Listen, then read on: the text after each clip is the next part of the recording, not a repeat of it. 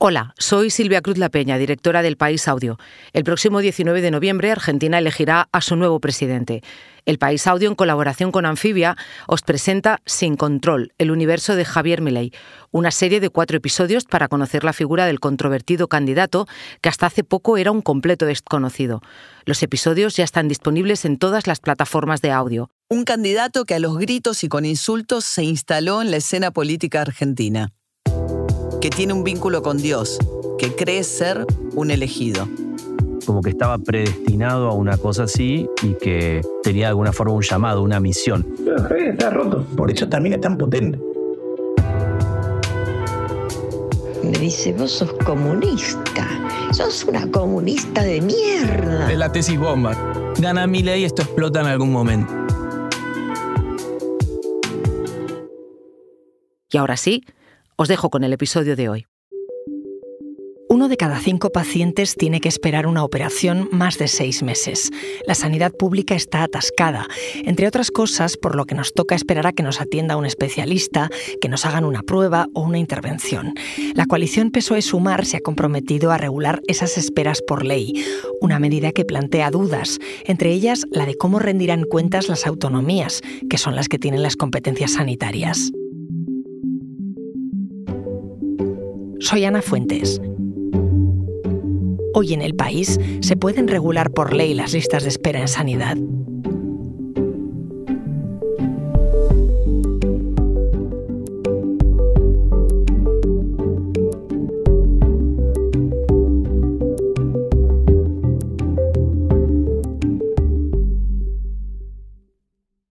En España tenemos 800.000 personas en lista de espera pendientes para ser intervenidos.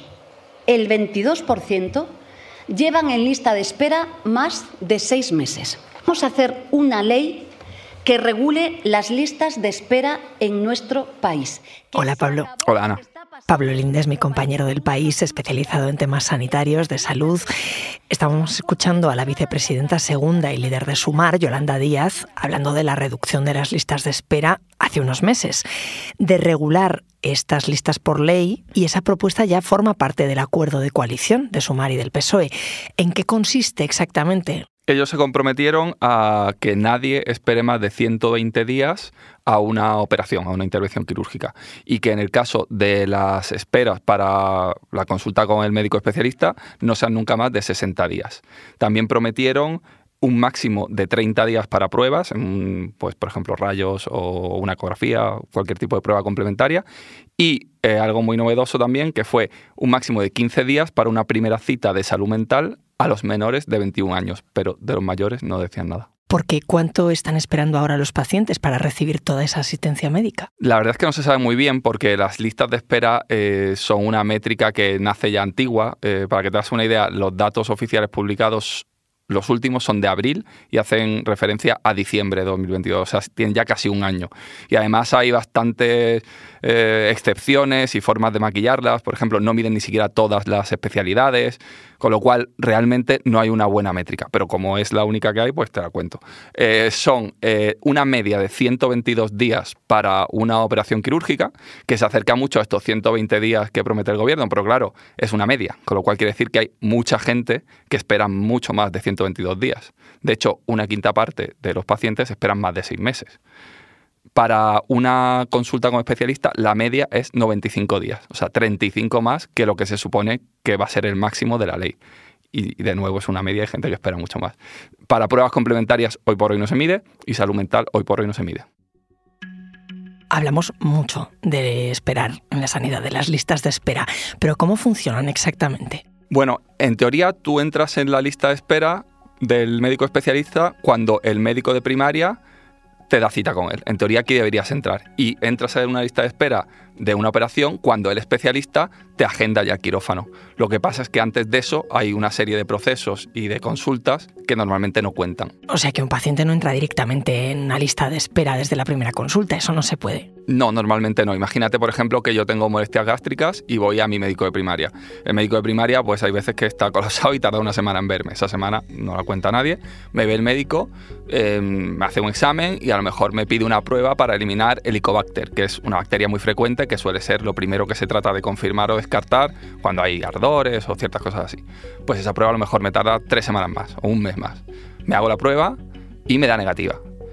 Vuelvo al médico, no sabe qué tengo, descarta el Helicobacter y dice, bueno, pues te mando al especialista gástrico. Y me dan cita para el especialista gástrico. Y son, pues a lo mejor tres meses más. Eh, a los tres meses me ve el especialista gástrico y me pregunta, me, me, mira, pero necesita otra prueba, necesita una gastroscopia para ver qué tengo. La gastroscopia a lo mejor se retrasa un mes más. Me hace la gastroscopia y de nuevo tengo que tener cita con el especialista para que me diga qué tengo. Y ahí me ve una, por ejemplo, una hernia de hiato. Vale, pues ahora tengo diagnóstico.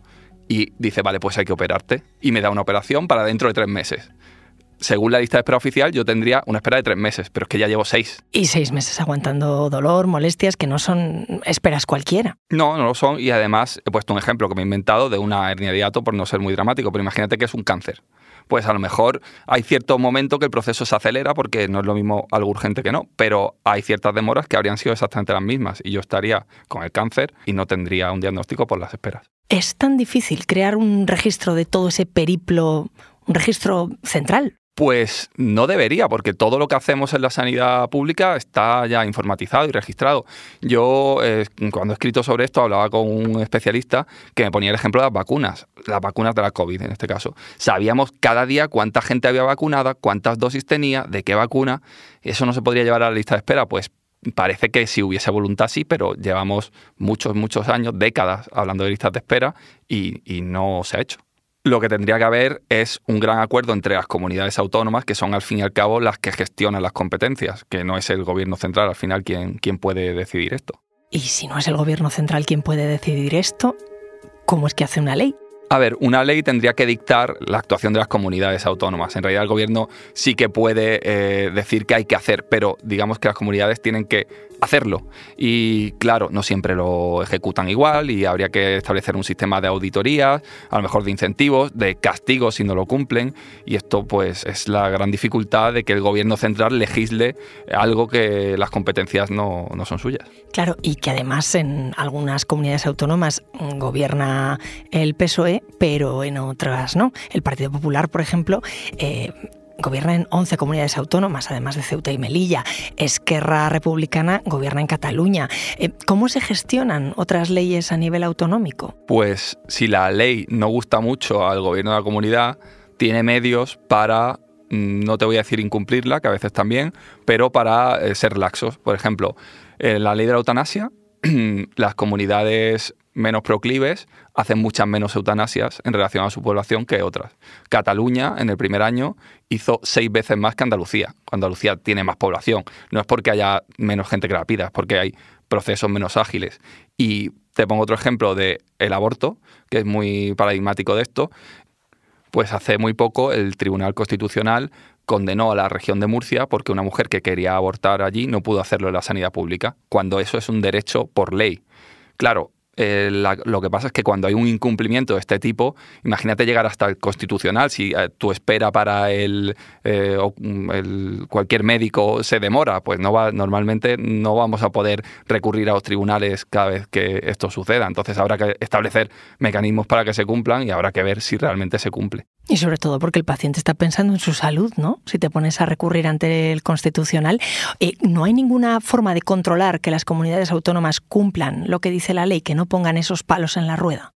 Pues ese sería uno de los grandes debates que se abren ahora, ¿no? Cómo, cómo va a cumplirse la ley, por un lado, cómo se audita, si va a haber incentivos para quienes cumplan o qué tipo de penalizaciones para quienes no cumplan, si va a haber posibles derivaciones a la privada, que es un melón muy grande porque al final, eh, bueno, es financiación que va del sistema público al privado, si no cumples, o si incluso hay, puede haber derivación entre comunidades autónomas. Esos mecanismos, mm, de momento no lo sabemos, no sabemos cómo quedará la ley.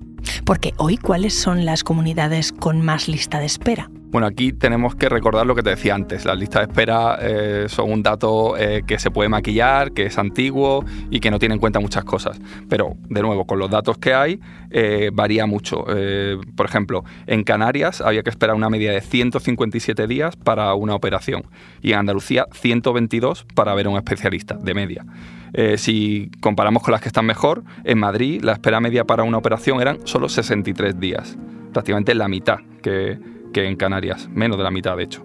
Y en el País Vasco la consulta con especialista eran 48 días. Ahora me sigues contando, Pablo. Enseguida volvemos.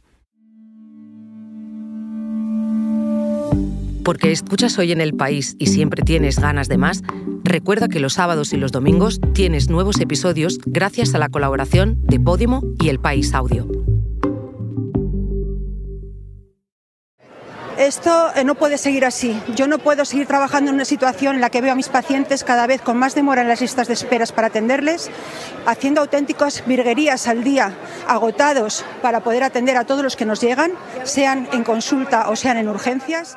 Estas eran las declaraciones de la médico de familia Teresa Hernández durante la manifestación por la sanidad pública en Madrid hace un año. Eh, Pablo, si los médicos son los que son, los medios son los que son. ¿Cómo se pueden reducir los tiempos de espera? Pues hay una, cuestión de organización y donde esos mismos recursos se destinan. Por ejemplo, eh, la atención primaria, que en España últimamente está muy castigada, es la base del sistema. Eh, hay muchos expertos que dicen que si ponen más recursos en primaria, que a veces se van para otros lados, pues vas a evitar eh, enfermedades, vas a evitar que a lo mejor una persona tenga que acabar operándose porque vas a, controlar mejor al paciente y, y, vas a, los procesos van a ser más fáciles. Entonces, no siempre es intuitivo decir, bueno, pues pongo un montón de cirujanos más, que lógicamente es una opción pero que no es fácil porque no hay cirujanos por ahí eh, en paro, la verdad. Pero no siempre funciona así. Eh, también hay prevención que se puede hacer, hay sistemas que se pueden mejorar y procesos que se podrían agilizar. ¿Se van a revisar esos problemas que dices eh, en la sanidad pública que puedan aliviar las listas de espera? Por ejemplo, contratar a más personal. ¿Eso se contempla? En la ley, desde luego, no dice nada y es que son las comunidades autónomas las que tienen que decidir eh, sus plantillas. Pero en España tenemos un problema muy grande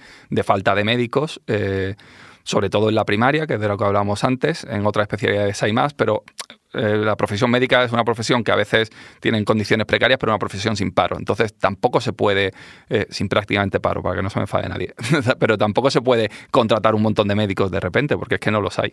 Sí, me acuerdo que nos contaste una vez que había comunidades autónomas que estaban muy, muy necesitadas, de que no tenían médicos allí. Sí, y sobre todo, por ejemplo, cuando hay temporadas altas que necesitan reforzar plantillas, comunidades turísticas. En Baleares, por ejemplo, hay un problema con la vivienda. Eh, vivir en Ibiza, en Menorca, es carísimo. Nadie quiere ir allí porque su sueldo no le rinde y le cuesta mucho encontrar. No te quiero poner en un compromiso, pero tú que llevas mucho tiempo siguiendo este tema, que has hablado con expertos, ¿Crees que se va a poder regular lo de las listas de espera por ley? ¿Hay algún precedente que nos muestre que sí se puede hacer?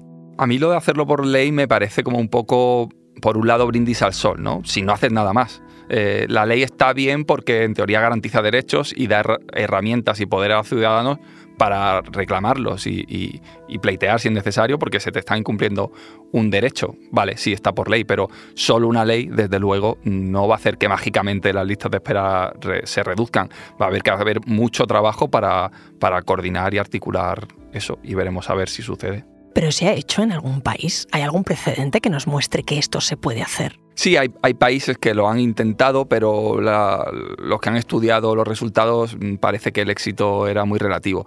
Mm, parece que funciona mejor tema de incentivos, eso se ha probado, por ejemplo, en países escandinavos, dar incentivos por reducir lista de espera y alguna penalización a, centros incluso, o sea, no ya solo eh, comunidades, porque es que nuestro sistema es muy peculiar, tampoco se puede comparar exactamente, pero a, centros o a distritos para, para mejorar la lista de espera parece que sí funciona. A ver cómo eso se podría importar aquí. Gracias, Pablo. De nada, un placer.